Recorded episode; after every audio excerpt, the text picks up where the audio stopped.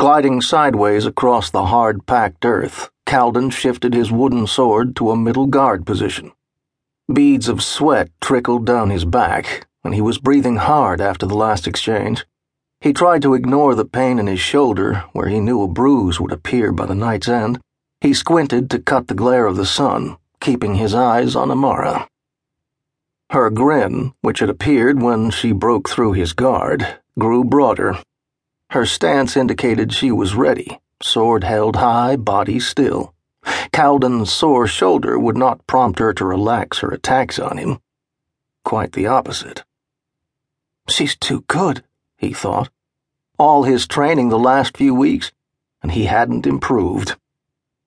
Again, he said, moving his guard to a low position, then springing at her. He made a rapid series of cuts, which she easily parried as he tried to force down her blade. She effortlessly blocked his sword and battered it aside. Penetrating his guard yet again, she slammed her blunted tip into his chest.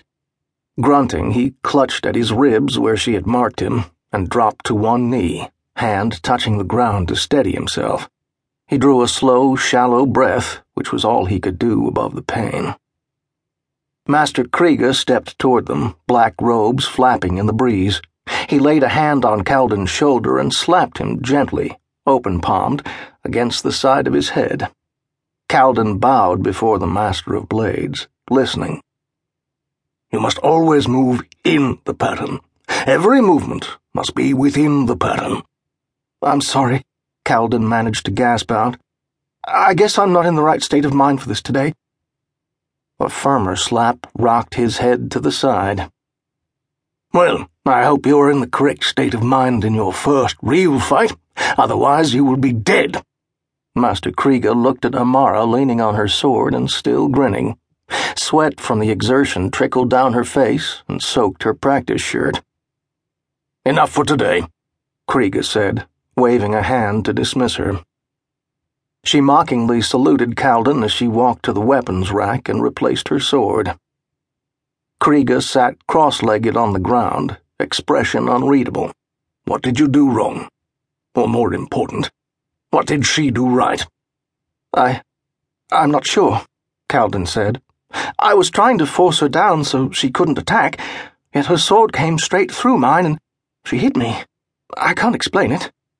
Your mind was not in it. You were trying to defeat her at the start, trying to push her sword down so she could not rise. You were not achieving the spirit of the attack. You must tread with the body, with the spirit, and with the sword. You must achieve the spirit of not allowing her to attack. Since you did not do this, you did not cling to her enough, and she cut you. Remember this well, for you must strike with all things in harmony to win, not just with your hands. I still don't understand what you mean by spirit. One day you will. Amara doesn't fully understand either, but she is very close. Meditate on it tonight. Caldan nodded. She is good, though. Yes, you could certainly use more practice if you want to defeat her. Scowling, Caldan stood. Is that all for today, Master? Yes. Think about what I said tomorrow, whenever your bruises pain you. There was laughter in Krieger's voice. Harmony, spirit and body together. Go now. I am weary of young would-be swordsmen tripping over their own feet. Caldan gave a slight, painful bow and shuffled gingerly to the water barrel.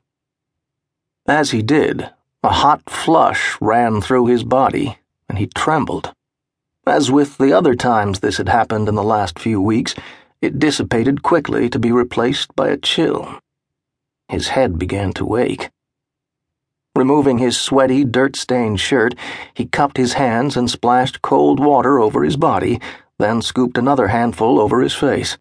The headache lessened, and he bent over the barrel to drink. As he did so, a hand grasped the back of his neck and dunked his head onto the surface.